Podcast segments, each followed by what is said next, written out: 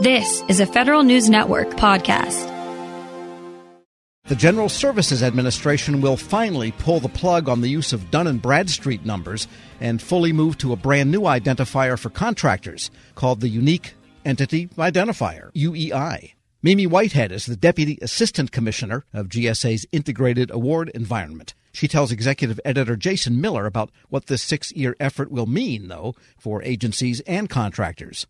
On April 4th, uh, in accordance with OMB's direction, all federal agencies will stop using the DUNS number, which was from Dun & Bradstreet, to uniquely identify entities as they make and manage federal awards. Instead of the DUNS number, agencies will use the Unique Entity ID, which is a government owned identifier generated in SAM.gov. So all agencies are responsible for implementing this change in their systems and across their business processes.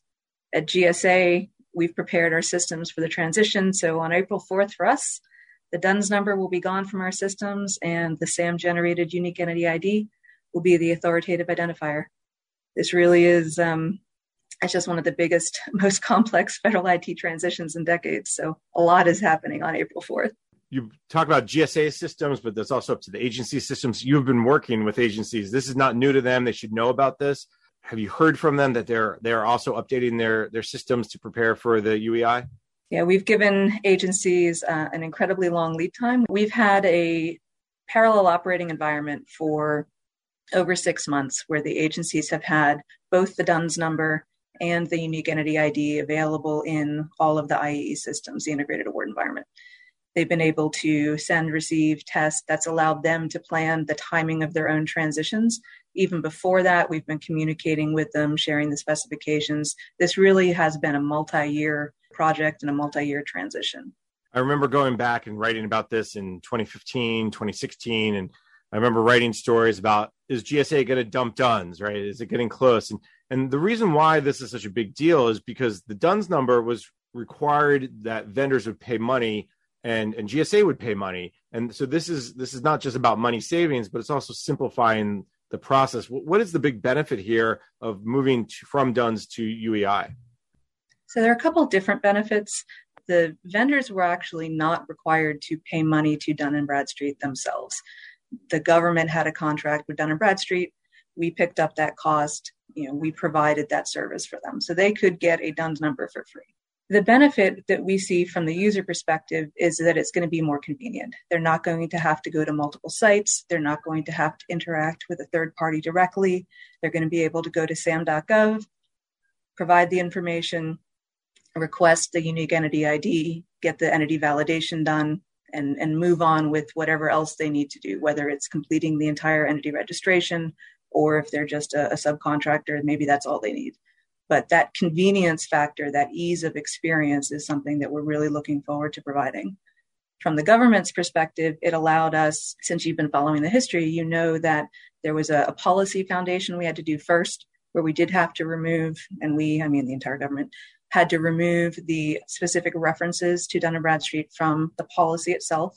That allowed us to compete the validation and then decouple the fact that we were having an identifier, the thing that you know connects to the entity from the validation service on the back end. So it's a good thing over time that allows, you know, increases competition. It removes the proprietary nature of the identifier and really means that no matter who in the future were to provide the service, this huge giant government wide change only has to happen once.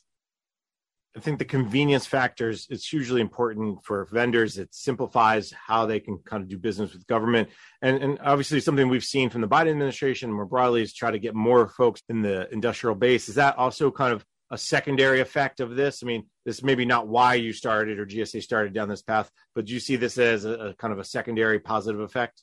It certainly will be one step towards reducing kind of that barrier to entry because it'll be easier to explain, easier to walk someone through the process. You know, you're going to go here, everything you need to know about getting started doing business with the government is here.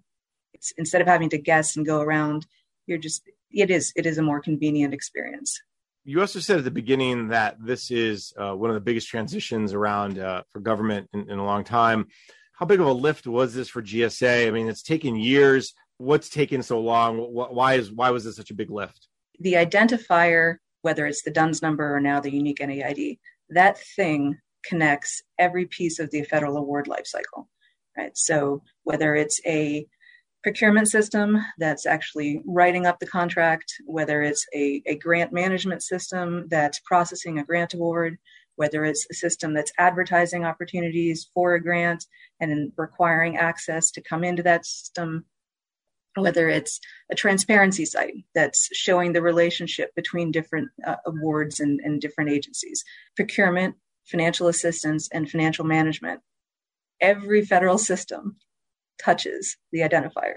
So when you're talking about taking out one identifier and replacing it with another, it's not just so our systems are upstream, right? SAM.gov is kind of the, the start of the, the process.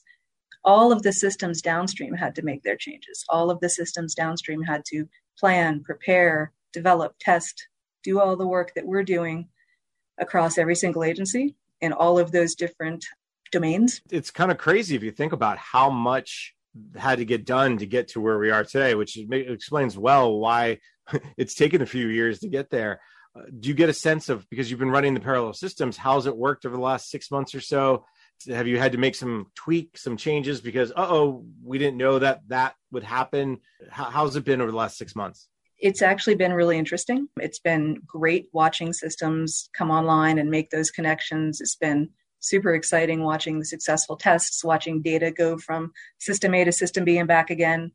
Obviously, it's a, a nonstop learning experience, and we have certainly uh, identified things and worked through them with the interfacing systems as they're preparing themselves for the change as well. Have you had any challenges that you didn't expect that you had to overcome? Was there any tweaks you've had to make to the use of the UEI, whether on GSA systems or maybe you learned something that agencies had to tweak? For the identifier itself, the, the designing of the 12 character alphanumeric, you know, it's different than having just nine nine numbers. Now you've got this sort of longer 12 character string.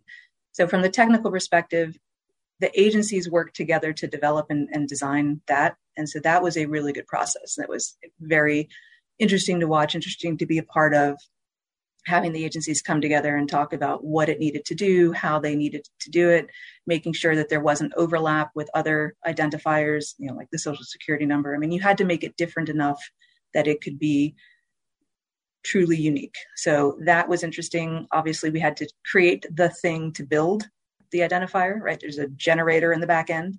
So you had to do that piece. Just learning and peeling back the, the layers of the onion to find all the different places where the DUNS number was used and knowing that that had to have a parallel you know, insertion of a unique entity ID and just working through the testing process. I mean, it's it's been fascinating certainly stressful at times, but we've got a, a really great team and the agencies have been have been great to work with. Mimi Whitehead is the Deputy Assistant Commissioner of GSA's Integrated Award Environment, speaking with Federal News Network's Jason Miller. Check out Jason's story at federalnewsnetwork.com. Hello, and welcome to the Lessons in Leadership podcast. I'm your host, Shane Canfield, CEO of WEPA, and today I'm thrilled to be joined by Melissa Bradley, the founder and managing partner at 1863 Ventures, an investment company focused on bridging entrepreneurship and racial equity and accelerating new majority entrepreneurs from high potential to high growth. Additionally, Melissa is co founder of Venture Backed Ureeka, a community where small businesses gain unprecedented access to the expertise needed to grow their businesses and has more than 20 years of entrepreneurship, investment, and leadership experience. Melissa, welcome and thank you for being here. My pleasure. Thank you for having me. Who is the first person that you remember looking up to as a leader, and what was it about them that inspired you? So there are actually two people. Um, the first person personally was my mom. Uh, she was a single parent. And what I realized is that she was the leader of our household, but she was also the leader of our community. Um, she was a staunch advocate for children's rights in public schools, making sure that we got a quality education. She was a staunch advocate around rights for renters. Um, we were not in a financial position that we actually ever owned a home, uh, but she made sure that people who lived in various types of housing we were in regular housing. The people who were in regular housing, public housing, she made sure that their rights were advocated for, um, and really just always kind of looked out for. I'll, I'll, use air quotes the little guy, while although we were the little guy. Uh, and then I would say she was a huge advocate of older folks. Um, as part of her job, she worked during the week uh, in a full time job and then clean houses on the weekend, but also took care of elderly folks and a staunch advocate for elderly rights. Um, so that was probably the, the first leader. And then I would say the second leader that really came about professionally was a woman named Crystal, Crystal Gaskins, uh, who actually ran a, headhunting temporary firm that I ended up spending about a year at. I quickly realized that was not my calling. But in a world where you are constantly managing the powers that be that want to hire all these people and move people around, and the folks who are sometimes in vulnerable positions and obviously seeking a job, she always manage to treat everyone with the with the ultimate respect. And part of the business was actually um, managing hotels and getting service workers to show up. And that's a tough job, right? To try to motivate people who barely are getting paid enough under not great conditions. Um, and so she taught me three things. She taught me how to be a motivator and that recognizing leadership is not mandating, but motivating. She taught me that leadership is not just reporting up, but also reflecting and supporting those who may be underneath you from a hierarchical structure. And she also taught me that leadership was not about money, uh, but it was about producing positive outcomes for whoever your customers were. And if you did that, then obviously the money would come. How would you describe your leadership style and how has that developed over the years? Mm. I would describe it hashtag work in progress. Um, it, it, has evolved over the years, I think, two ways. One, uh, the more people I've been exposed to in leadership positions have certainly helped me pivot and make adjustments. And then, certainly, as my leadership roles have elevated, and probably as the more people I've been responsible for has elevated. Uh, you know, certainly being managing partner and founder of 1863 Ventures, we manage a lot of people. We have actually tripled our staff this year. And so we went from three people to oh, actually 12 people plus and growing. Uh, and we went from a couple hundred members to almost 10,000 members. And that's a big deal. Um, I, so my leadership style has evolved in terms of more people that I have reporting to me. I think it's, I, I focus on autonomy. I focus, I'm, I'm, very clear that my role is to help other people be successful. Uh, I do set very clear deadlines. I am try to do a good job of kind of projecting what is the overall mission and vision, what are the KPIs and OKRs that we need to hit. And then I feel like I need to get out the way. I need not be a micromanager. I need to recognize, particularly since COVID, that people have kids, they have lives, they have ways that they know how they perform best. And so we now have people who work for me all over the world. And as long as we meet our deliverables, I don't need to know that you're sitting in a cubicle or sitting at your computer from nine to five. Um, and that's because I've been at those nine to five jobs where I literally had nothing to do, but I knew I was told I had to be in the office. Uh, and it just seemed like a complete waste of time. And so I'm really laser focused on outcomes and productivity and advancing the vision and mission and not on what does it look like? Because i think successful work looks different for everyone. And then i would say more externally as we now have grown to lots of members and we have a social media presence and i talk to people i'm mindful that the, the probably the most important from an external uh, perspective about my leadership is that i am mindful that i am modeling not just for myself but particularly for other leaders and particularly black women and certainly gay black women. Uh, you know, there are not a lot of us. Um, you know, you mentioned that I'm a co-founder of Ureeka, so I'm fortunate enough to be in the first 30 or so Black women that have been supported through venture capital, which is a sad statistic, but for a different topic. And so I'm mindful that people are always watching me. And I would say that certainly as a Black woman, people are always watching you, not always for the better and cheering you on, but waiting for you to make a mistake and slip up. And so I'm mindful that when I step into a room or I show up somewhere, I'm not just representing Melissa Bradley and my immediate family, I'm representing all of my members and potentially sending a signal effect of what other people are going to expect as Black women.